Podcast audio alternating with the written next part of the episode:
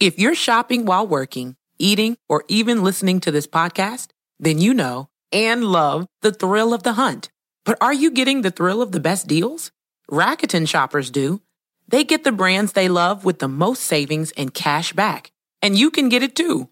Start getting cash back at your favorite stores like Nike, Walmart, and Zappos. And even stack sales on top of cash back. It's easy to use, and you can get your cash back through PayPal or check. The idea is simple. Stores pay Rakuten for sending them shoppers, and Rakuten shares the money with you as cash back. Download the free Rakuten app and never miss a deal. Or go to Rakuten.com to start getting the most bang for your buck. That's R A K U T E N. Life is a highway, and on it there will be many chicken sandwiches. But there's only one McCrispy. So go ahead and hit the turn signal if you know about this juicy gem of a detour.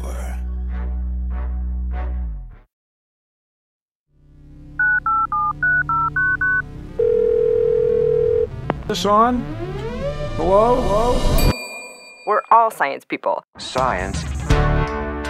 Exactly. We know it's a good idea because it's lasted. There's chemistry in here, there's biology in here. It's in whiskey, it's in ice cream, it's in who you fall in love with. Rules. And, and ethics and everything else. We can make the world better for everybody. Starting now. Welcome to Science Rules. I'm your host, Bill Nye. This is the show where science rules. It's a call in show. If you want to be on the show, and I hope you do, the number to call is 470 Ask Bill. That's 470 275 2455. 470 275 2455. Now, to find out when to call, check me out on the electric internet any old time. Just click on it to askbillnye.com. Askbillnye.com and send us your questions and comments. And I am joined, of course, by my beloved colleague, science writer, editor, Corey S. Powell. Hello, Corey. Oh, Bill. Hey, uh, you know, I'm really looking forward to today's show because we're doing something new. We're following up with big questions for our very first returning guest. It's it's somebody who inspired so many questions in us and in our listeners that we just we had to have her back. Yes, she's a microbial ecologist at the University of Massachusetts at Amherst and a leader in finding new ways to fight bacterial infections. Ladies and gentlemen, Dr. Peg Riley. Now, Peg, more than once, more than once, during your first appearance on our show, you said something like, Well, Bill, well, Corey, that would be a whole nother show. So, Dr. Riley, Peg, welcome back to Science Rules. Delighted to be back, guys. Now, listen, listeners. If you haven't listened to our first episode with Peg, you go back. You go back and listen to it. It's called The Right Drug for the Right Bug. Now, this time around, we are talking about fixing one's broken relationship with one's own germs. It's Valentine's time, after all. So today we want listeners everywhere to fall back in love with their own microbiomes. Oh, Bill, that's so sweet. Because there are like trillions and trillions of them. There's so much love. It's, yes, of microbes in your tummy. Uh, so, Peg, Dr. Riley, Yes, Bill. what is a microbiome? That's a great question. It's that ensemble of bacteria or other microbes that comprise most of your body. So you think, I look at you, Bill, and I think, well, that's Bill. He's a eukaryote. But in fact, you're just a home to microbes. Wait, Bill is just a fermentation chamber? He is for microbes. He Oh. keeps them happy. You're the same way, Corey. Don't be. We all are. Oh, So, in Never other words, mind. you're, the premise, what you're claiming is the chief reason you have a human is to grow microbes. Well, as a micro microbial ecologist, makes sense to me. so uh, in utero, there's no microbiome, but as soon as you're born, It starts a process Right. of developing it. You don't get it instantly. It takes some amount of time. Different different organisms take different amounts of time to. Well, let's talk about humans. Is it five minutes? Five days? Uh, it's longer than five days. Mm-hmm. So nowadays it's actually a lot longer because many um, infants are born from moms that don't have great microbiomes because they've been taking antibiotics or some other reason. And so it takes even longer. So, uh, if you're born cesarean, Whole different story. Then you're not getting mom's microbes, you're getting the hospital's microbes predominantly. well, doesn't mom kiss you and smooch you? And She does, but you've got a whole other ensemble that's that's hanging out in the hospital and in the nurse's gloved hands and on the table and in the blankets and it's just a different start. Now, do we know what kind of an impact that has on human health? Well, we're starting to. The studies are challenging to do, but we're starting to understand. Um, for example, there's a company I recently learned about, um, Evolve Biosystems, out of it's somewhere near Palo Alto, somewhere in Silicon Valley, and they've been looking at the impact of depleted microbiomes in moms on the newborn baby. Mm-hmm. And one of the things they're finding is that moms who live in developed countries tend to have fewer of the key mm, bacteria Yeah. that allow you to digest mother's milk. And so babies being born from moms who have depleted microbiomes have more rashes, have more difficulty, you know, getting nutrients out of milk. can't you acquire a microbiome your whole life? Keep adding to it, stacking it up. So certainly your microbiome changes over your life. And um, there are certain bacteria that are more static, more stable, others that are more transient.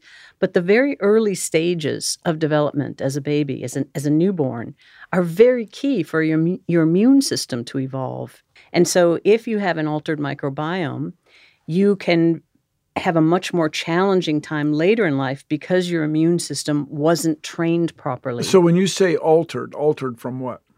Uh, in terms of a composition that a, a newborn would have with a mom with a, a, a well established, healthy microbiome? So do you have advice for mothers in the developed world? Well, um, the, it, it's a very new outcome. And so I'm still trying to figure out how to digest Ha ha, get it? See what she did there? Huh? Um, but certainly there are ideas out there that probiotics may offer some solutions so that newborns can be fed bacteria. What's a probiotic? So, so the a probiotic is a bacterium that we um, utilize, usually ingest, to help fend off other problems. So before an issue becomes a problem, you take probiotics. So if you're on antibiotics, for example, you might take probiotics to help replenish your microbiome during the course of antibiotics so you don't get infected with some other pathogen. Now, as I mentioned, we have a lot of questions that came out of your earlier show. In fact, some of those questions are very, very close to what we're talking about right now. We have one question ready to go right here. Hi, this is Jamie Emerson calling from Boulder, Colorado. I'm a lifelong Bill Nye fan, and I cannot count the number of times a TV and VCR was wheeled into the classroom to watch the show. Uh, I'm also a lifelong skier, and I broke my leg about 16 years ago, which led to a couple of surgeries and some hefty courses of antibiotics. Shortly after, I started dealing with some significant digestive issues, and I have always believed that the microbiome played a significant role there. I was wondering what Bill and Corey or Dr. Peg Riley's thoughts were on repairing your gut after antibiotics or a similar experience. I've tried all of the probiotics, prebiotics, a number of different diets. I'm an active outdoor person. I meditate and work hard to manage stress and have dabbled in FMTs as well. Um, is there anything else out there worth exploring to try and repair a compromised system? Thank you so much. Oh, thank you. And uh, let me just uh, decode one thing I heard in there. Yes. Uh, FMT, I believe that's a that's a fecal transplant. Is that not where you actually take, let's say, fecal matter from one person and pass it along to another person to help rebuild a microbiome? You got it, Corey. That's exactly what it is. Yeah. So, I mean, it's it's a fascinating area that's developed over the last 15 years where the idea was if you've got a problem in your gut because your microbiome isn't working properly, and this came up quite often with patients with uh, C. diff or Clostridium difficile infections that were almost impossible to cure. They thought of the idea of, well, if that's where the problem is, what if we just put some fecal matter into that patient and see if something good happens? And the answer was amazingly enough, good things happen. And these patients were recovering in ways that we had no So power to you- cure. You got better. These people got better literally by eating shit. Well, at that point, it was more likely that it was sort of like a suppository. Uh, So when you bring these this healthy microflora into a patient that's got a depleted one or that's got, for example, C. diff at much higher frequencies than than you really want in your body, they can fight each other away, outcompete one over the other. Now, how that's done, we still don't know. I can make suggestions based on what I see in nature, but I haven't gone into the human gut and watched them fight fight it out. really?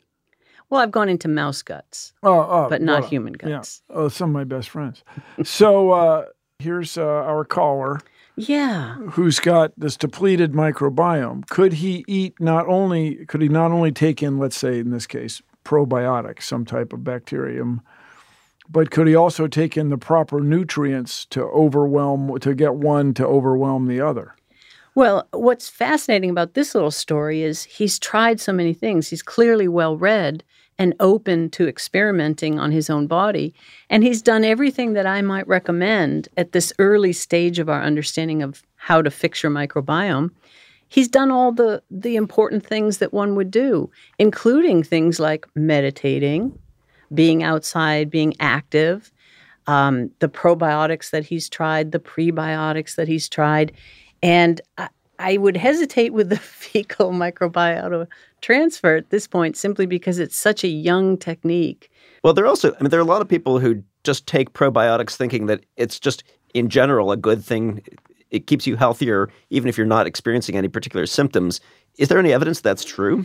There are some studies. Unfortunately, a lot of this work was done in areas of the world where the, the control of experiments are not up to what we would call the US standards or FDA standards, where um, we require an enormous amount of evidence to say that something can can improve health or Is effective. is effective. Yeah. So I, I'm not going to claim that the um, probiotics um, that we use, that you buy at the grocery store and use, are necessarily helping you at all. Those are not regulated by the FDA. So we generally don't know what's in them, if they have the right species in them, what the you know density of the What is it? A powder? are. What do you get when you get a? Well, you, you can get all kinds. You can get drinks that have been seeded with it. You can eat yogurt, for example. Not a not a bad idea. Anyways, Right, some of them come as pills. we have a recorded question. Hello, Bill and Corey and Dr. Peg. My name is Lise, and I'm calling from Raleigh, North Carolina. I have a question about um, the gut-brain uh, connection and how our gut bacteria and microbe uh, microbiome might affect mental health, um, specifically related to immunosuppressants. So I have an autoimmune disease related to the gut, and I'm on an immunosuppressant to help me manage this disease. And I wonder about what kind of long-term effects an immunosuppressant might have on one's microbiome and then what those sort of microbiome effects might have on one's long-term mental health. Thank you so much. That's a great two-part question. Do you want you want to tackle it sort of piece by piece? I would love to tackle it. at least that's a fantastic topic. And it's actually in an area where there's just extraordinary boost of ener- of of research going on right now. Um, I, I'm going to tell you the the bad news at the beginning is I can't give you answers yet. But the good news is you've got a lot of smart people out there looking at exactly those issues because the connection between your microbiome and your immune system is, you know, hand in glove. They go together like peanut butter and jelly. And now we're now understanding that the the relationship between your microbiome and your neural system is also incredibly close. That's so come on, come on, come on, come on. You're saying that what goes on in my tummy is affecting what goes on in my head. Yes. Think about your sympathetic and parasympathetic nervous systems. Where do What's all those Think, Sympathetic. Bill, think about it, will you? Get it? Get think, it? think about all those neurons that that that connect your gut to your brain. Motion sickness alone would remind Well, us there all you of that. go. Yeah. Those um, those interactions are modulated, mediated by microbes. They are pl- they are playing a, a really close connection with our nervous system, and and have we've evolved with that co- connection. So we're now starting to understand that things like the way we measure IQ can be impacted by what microbiome you have and how long you've had it. Things like um, depression, things that we never in a million years would have thought can be related to what critters you have growing in your gut. Now we see very close connections, but for our our uh, caller, unfortunately, it's still very early days, and a lot of this is very correlative. So correlations between one person's microbiome and and their IQ, or where we don't quite know what the cause. We don't know, we know what the, the cause is. Okay, but so okay, okay, okay, okay. So do you shooting from the hip as an investigator, investigatrix in your case? Is it more reasonable that general health in the in Lisa's tummy leads to a gentle, a general healthier mental outlook or happier because I'll say when you are sick to your stomach, that's all you're thinking about. There's you can hardly focus on anything else. All right. Or do you think there are literally chemicals produced by your micro by the microbes in your tummy that end up in your mm, blood, end up in your endocrine system somehow, and actually end up in your brain, and then affect chemically affect your brain, not just uh, not feeling sick in your brain. Well, both will be right. So certainly they produce chemicals, and those chemicals can cause firing in the immune system and the nervous system. Um, we're still at an early stage of understanding all those chemical interactions, but absolutely, that's going to be the heart of it. And, and that's where this huge area of growth and research is heading right now. So, speaking of understanding, we are living at a time where we have these we have this extraordinary technologies. We can do all these amazing things with science. Among them is prevent diseases through immunization, through vaccines. And so there is a trend among very well educated people to not get vaccinated. And I associate that same trend with the mi- microbial wipes at the grocery store. So, is there going to be, this is to say, picking your enemy uh, without maybe seeing the big picture? I will not get vaccinated, but I will wipe my hands constantly. And so, is it possible that we are acting out of ignorance with respect to both vaccines and microbes as enemies. Is it possible? Is it likely? Yeah, let's go with that. Likely. Uh, listeners, you cannot see the expression on uh, Peg Riley's face, but uh, incredulity. Incredulity. Not only that, she well, doesn't believe it. You prefaced it by saying th- these are well-educated individuals choosing not to get vaccinated. Yeah, it's an example. infamous problem right now, and and that's just really sad.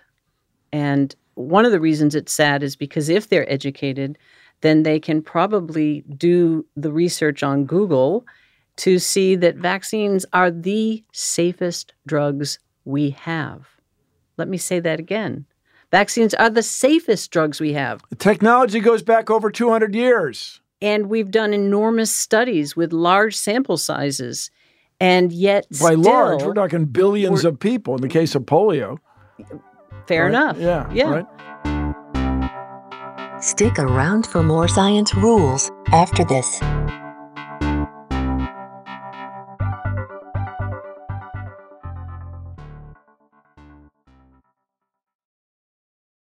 Deserves the best, and there's no better place to shop for Mother's Day than Whole Foods Market. They're your destination for unbeatable savings, from premium gifts to show-stopping flowers and irresistible desserts. Start by saving 33% with Prime on all body care and candles. Then get a 15-stem bunch of tulips for just $9.99 each with Prime. Round out Mom's menu with festive rosé, irresistible berry chantilly cake, and more special treats. Come celebrate Mother's Day at Whole Foods Market.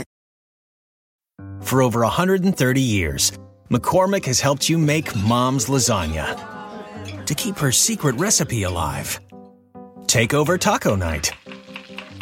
No matter how chaotic your day is, conquer the bake sale, even if you get to it last minute. And craft the perfect Sunday brunch when it's not even Sunday. Because with McCormick by your side, it's gonna be great.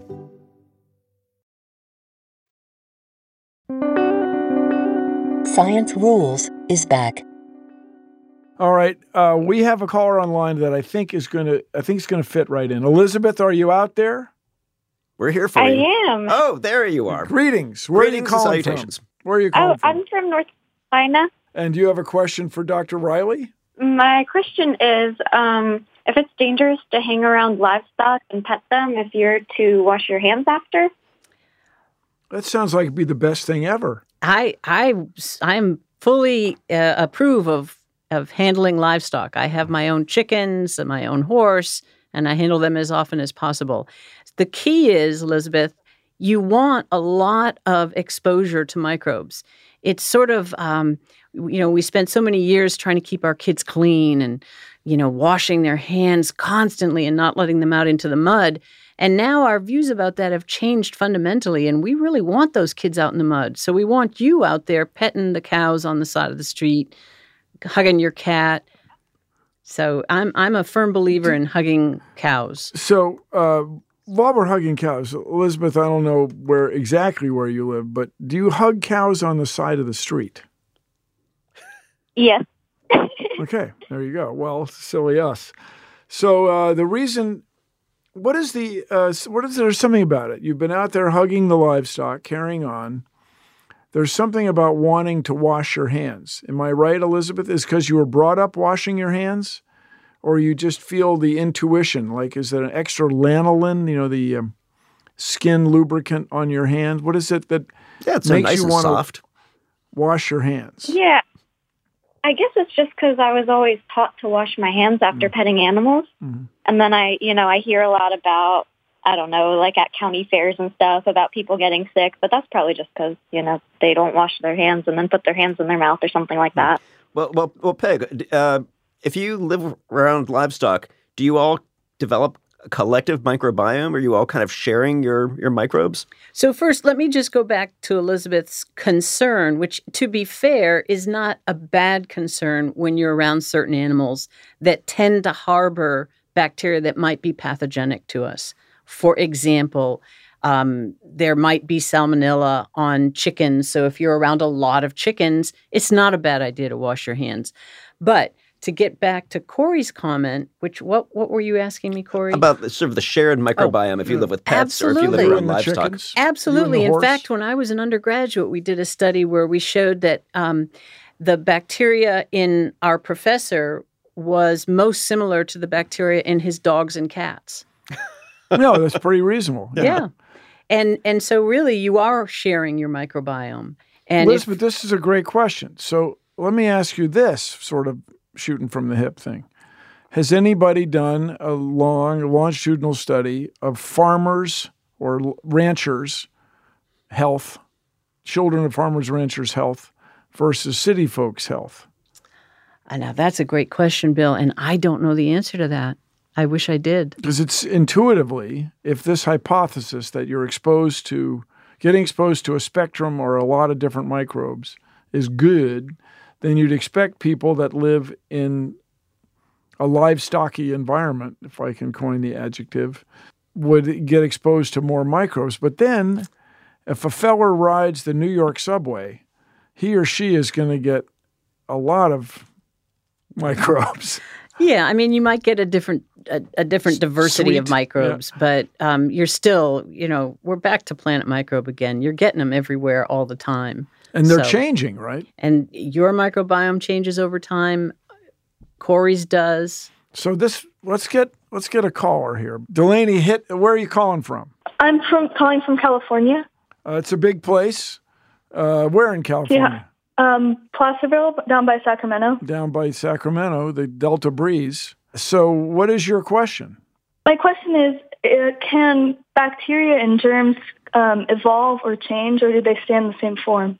Well, Delaney, you're, that's a fantastic question because most of my training was in the area of microbial evolution and ecology. And I can tell you right now that microbes, just like every li- other living organism, evolve. And what's kind of fun is that microbes evolve quickly because their generations are so short. So whereas an elephant to evolve, you have to go through generations, and elephants have very long lives. Mm, and they don't they don't uh, make new elephants very frequently. That's right. Whereas in my lab, microbes can evolve over the course of a few hours. And that's how we can look at things like the evolution of antibiotic resistance and see what's happening in the lab right up close and personal over short periods of time. So, yes, the answer is microbes are evolving constantly. And so then if I'm going to have a microbiome in my tummy to deal with the changing microbes, those microbes microbes in my tummy have to evolve also. They will evolve and they'll do things from a negative perspective, they can share antibiotic resistance genes. So if you take an antibiotic that's Okay, how, okay, okay, okay. uh, There I'm a bacterium in Bill's tummy. Yes. Do I walk up? Do I swim up to it? Do I amoebate up to another another bacterium and offer some DNA? Well, you know, there's a lot of microbial sex going on in your tummy, Bill. I'm not sure if we're allowed to talk about it. Uh, we have a few seconds. Okay. M- Microbe sex. Well, it's Oh, there we go. It's pretty This pretty is what kinky. we've been waiting for. It's Th- pretty kinky. I told you this is a relationship show, right? You can't talk right. about relationships without talking about sex. Well, microbes have really funny ways to do things, and in fact, this Funny brings, to us. Well, If they might joke about it sentient, too. yeah, well, they might too. okay. So mo- one of my favorite publication titles is "Sex with Dead Things is Better Than No Sex at All." Okay. What that refers to is that microbes will take up DNA from dead microbes. So Through like a little pipe that they have. Sort of like that that they're little windows in, in in the walls and they just suck up dna and use it to recombine with their own dna How do they know? Uh, how do they find? How do they sense? What's? What, how do they pick which dead microbe with whom to interact? there are little signals or sequences in the dna and if that sequence matches something that they recognize they suck that dna up and use it to recombine It just amazes me that this is happening at this tiny microscopic level. That there is there's sensing and response. Okay, and- but hang on. Is there then a scheme by the dead microbe to have DNA that is sucked up that kills the other bacterium so that microbe's first microbe's relatives will succeed against the second microbe's relatives? Wow, Bill. what a way for your mind to go. That I don't know about, but now we can think of a wow. So you you guys isolate microbes and sequence their DNA. That's your business. we do. We do. So what am I looking at when I look at a sequence microbial DNA sequence? A long paper chart stretched out for several long hallways, Well, you're uh, looking at millions and millions of base pairs, an electronic document that compares them like a long for, novel. and looks for disparities or mismatches or matches. Exactly. But they do they do their sex in lots of other ways too. Like they form little channels between two cells and they allow their DNA to just travel through the channel. Mm-hmm. So that's conjugation. Conjugation. So it's like sperm and egg, but it's Exactly there like isn't that. this uh, boy girl thing. Now, It's how do just- we get on microbe sex again? well, so the, I You guess were the talking is about, your mi- favorite p- paper title. We are talking about Oh, microbe right. evolution. Clearly So- on your mind all the time, Dr. Riley. it's a pretty cool title, you've got to admit. I'm all so, for so. I understand. So my my microbes are evolving all the time. Is my microbiome changing all the time, or does it kind of stay the same over my life? it's changing all the time as well. Now, you'll have percentages of different types of microbes all the time, but the individual players might change. So that can happen over hours, over days, over months. So, So, you, I don't have like a microbiome print that would identify me. Well, you do have what's oh, fascinating question, Corey. So what you do have is you shed microbes when you walk. You know that, right? Uh, I know that Oh, some, I sure, know that other people do. I was not aware that I was doing it too. You you do too. Sorry to bring that up. so it's but- coming off my skin. I'm exhaling. So think about it. You you guys know Charlie Brown and Pigpen, the character in Charlie Yes, Brown, and and the visual is this cloud of dust. Yeah. mhm. Well, now just imagine that's all of us with our microbiomes. We're just shedding microbiome all around. And what's really interesting, and and the area of criminal justice is starting to look into this, is that you can actually sort of like a fingerprint almost. They're beginning to understand that you can identify people's people's identity from their microbiome. So That uh, is cool. That is Wow. a cool area. Now, uh, let's try this. Desiree. Desiree, are you out there? Hi, Greetings, Desiree. Desiree, greetings. Where are you calling from? I'm calling from West Palm, Florida. There you go. So you have a question. Yes, um, pardon my voice. I'm a little sick right now. I'm getting over a cold, which is also kind of related to my question. Um, I'm a type 1 diabetic, and I was just wondering about the relationship between not just being a diabetic, but being diagnosed as a diabetic and the internal microbiome. So f- tell us what's entailed in being a type 1 diabetic. Okay, so type 1 is autoimmune. I may get facts wrong, but I'm just going off of what I've been told. Um, So you're born type with 1 it. is autoimmune. I wasn't born with it. I got diagnosed three or four years ago when I was 14. And it's just basically my body, for some reason, decided to attack the B cells in my pancreas that produce the insulin. And now I don't produce it, the insulin, and I have to um, physically inject insulin and check my sugar on the daily. You're asking Dr. Riley if the environment around you may have promoted or even suppressed this type 1 diabetic autoimmune condition either before or after you were 14. So, could Yes. microbes affect her autoimmune attack of her B cells? Wow.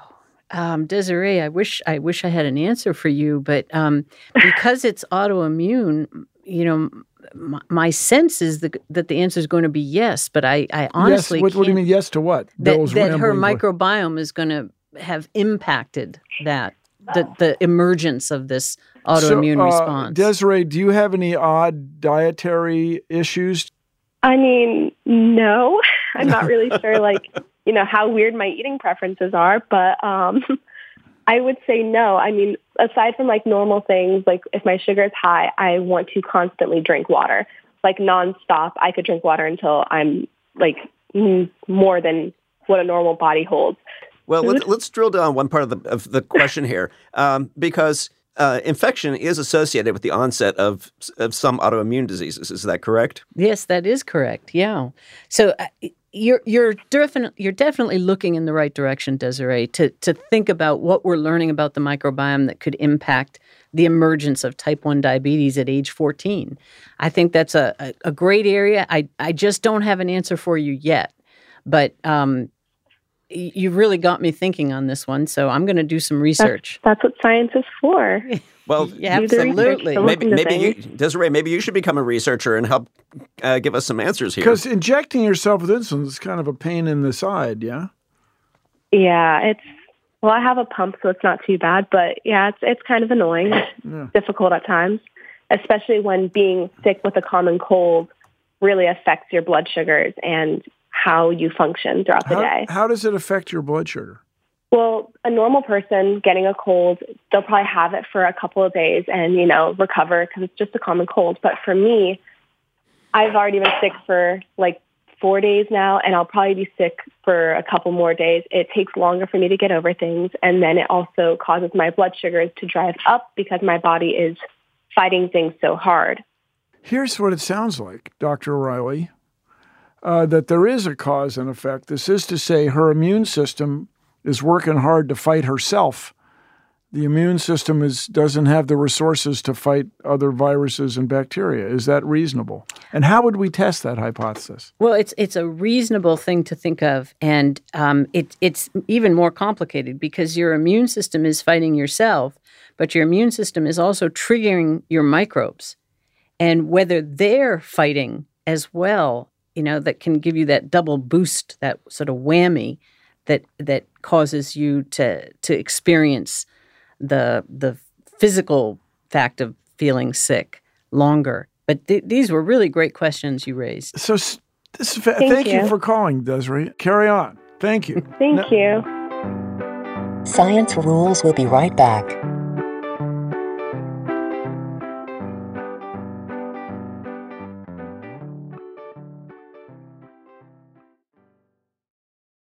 Want to connect with a family member who doesn't speak your language? Then check out the language learning program Rosetta Stone on desktop or as an app. Rosetta Stone is designed to immerse you in the language you're learning through an intuitive process. Plus, the True Accent feature even gives you feedback on your pronunciation. And with a lifetime membership, you have access to all 25 offered languages. Get started today. Visit rosettastone.com backslash pod50 to get 50% off your lifetime membership now. That's rosettastone.com backslash pod50 for 50% off. You're listening to Science Rules. Now, speaking of combining passion, passions, and speaking of doing short videos, and speaking of autoimmune diseases, I can't wait to see where this is going. it's going to Jim, our next caller. Jim, are you out there? Hey, I'm here. So, Jim, what is your question? Well, I uh, I have cystic fibrosis, and my cousin actually has it too. Uh, what happened was my mom and her sister married uh, my dad and his brother, which were neighbors down the street, and we were the fourth child to have the illness. And after that, they stopped having kids.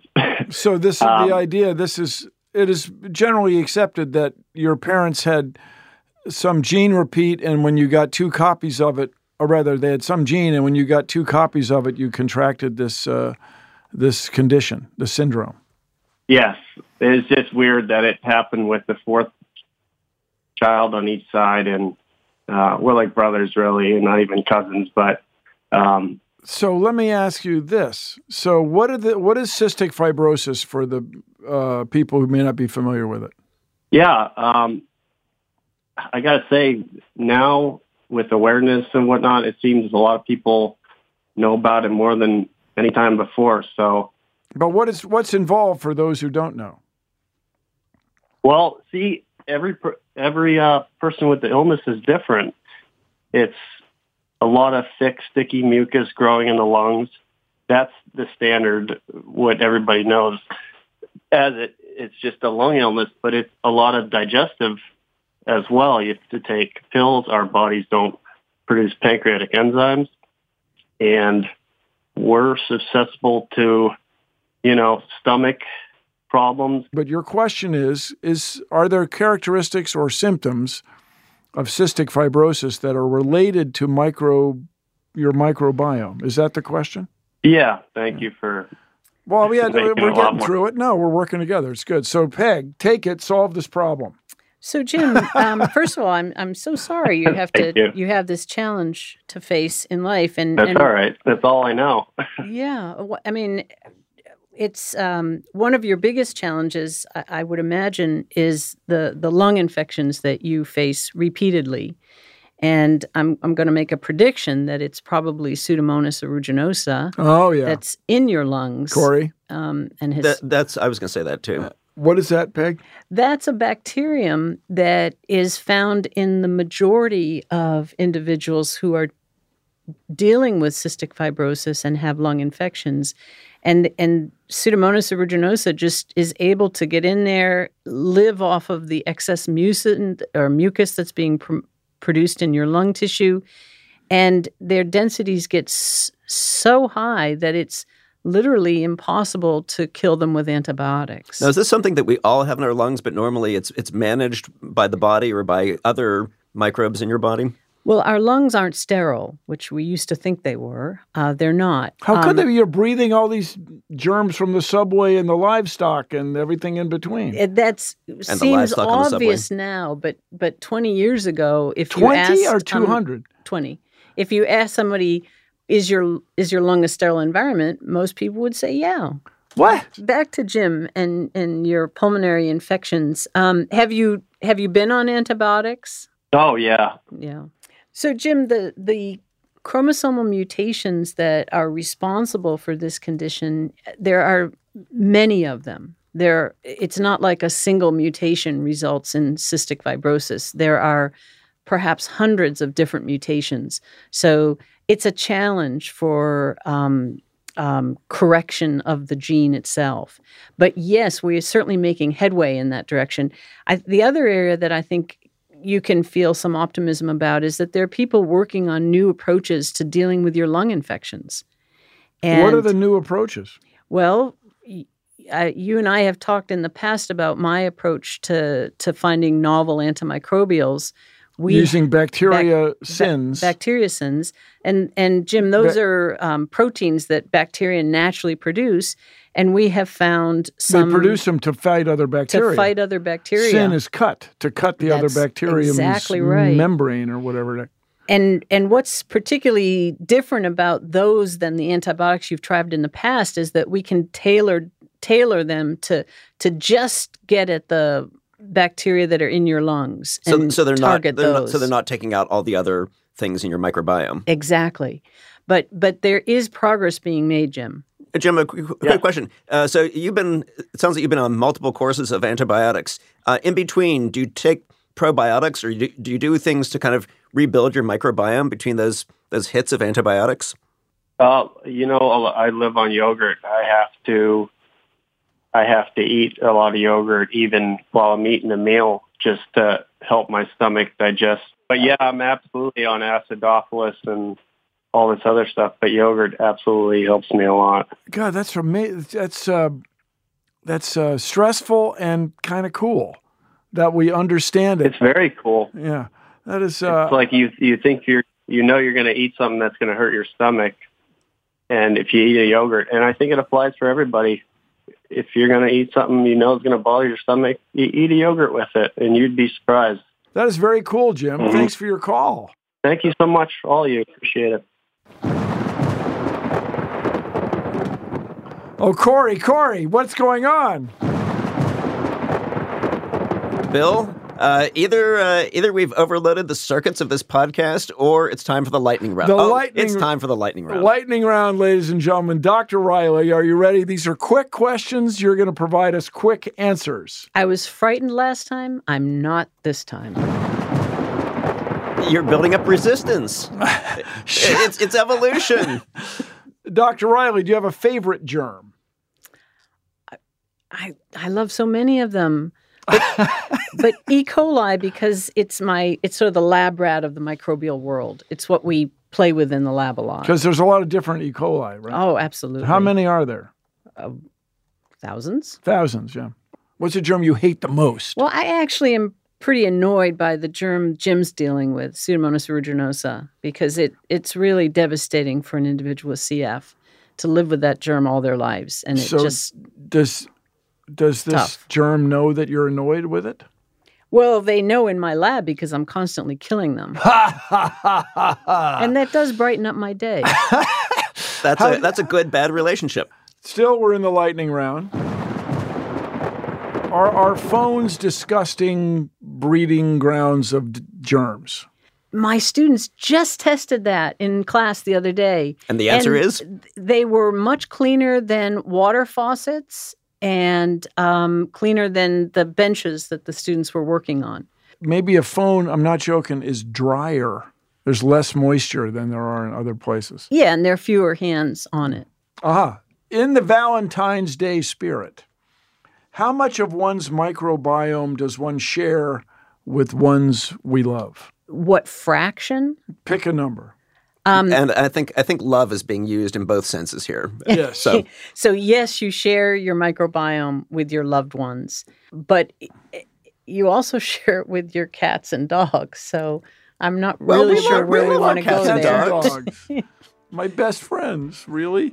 Anyway, thank you, Doctor. This has been another fantastic episode. Dr. Peg Riley is a microbial ecologist at the University of Massachusetts in Springfield, Massachusetts. Uh, and she's been our guest today. As you may know, I'm Bill Nye. I am Corey S. Powell. And remember, when it comes to the microbiomic sector of our universe, science rules. If you like Science Rules, and of course we hope you do, please take a moment to rate and review it in Apple Podcasts and on Stitcher. It helps us out and helps other people learn about the show. Thank you. Be sure to look at my socials, you know, the electric machines, the Twitters, and the Gram, for when to call into this show. And I'm at Bill Nye on all those things. Meanwhile, if you'd like to leave us a voicemail, we used a couple today. Thank you. Give us a call at 201 472 0785. 201 472 0785. The Science Rules is produced by Jordan Bell and Corey S. Powell. Hey, that's me. With extra production from Lisa Wang, and she listens to your voicemails carefully. Our engineer today is Casey Halford. Music and original theme music were also by Casey Halford. Special thanks to our Claire Rollinson. Chris Bannon is the Chief Content Officer, the CCO, here at Stitcher.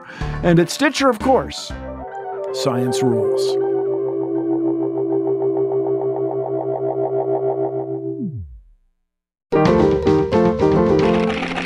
Stitcher. The living room is where you make life's most beautiful memories. But your sofa shouldn't be the one remembering them. The new life resistant, high performance furniture collection from Ashley is designed to withstand all the spills, slip ups, and muddy paws that come with the best parts of life. Ashley high performance sofas and recliners are soft, on trend, and easy to clean. Shop the high performance furniture in store or online at ashley.com. Ashley, for the love of home.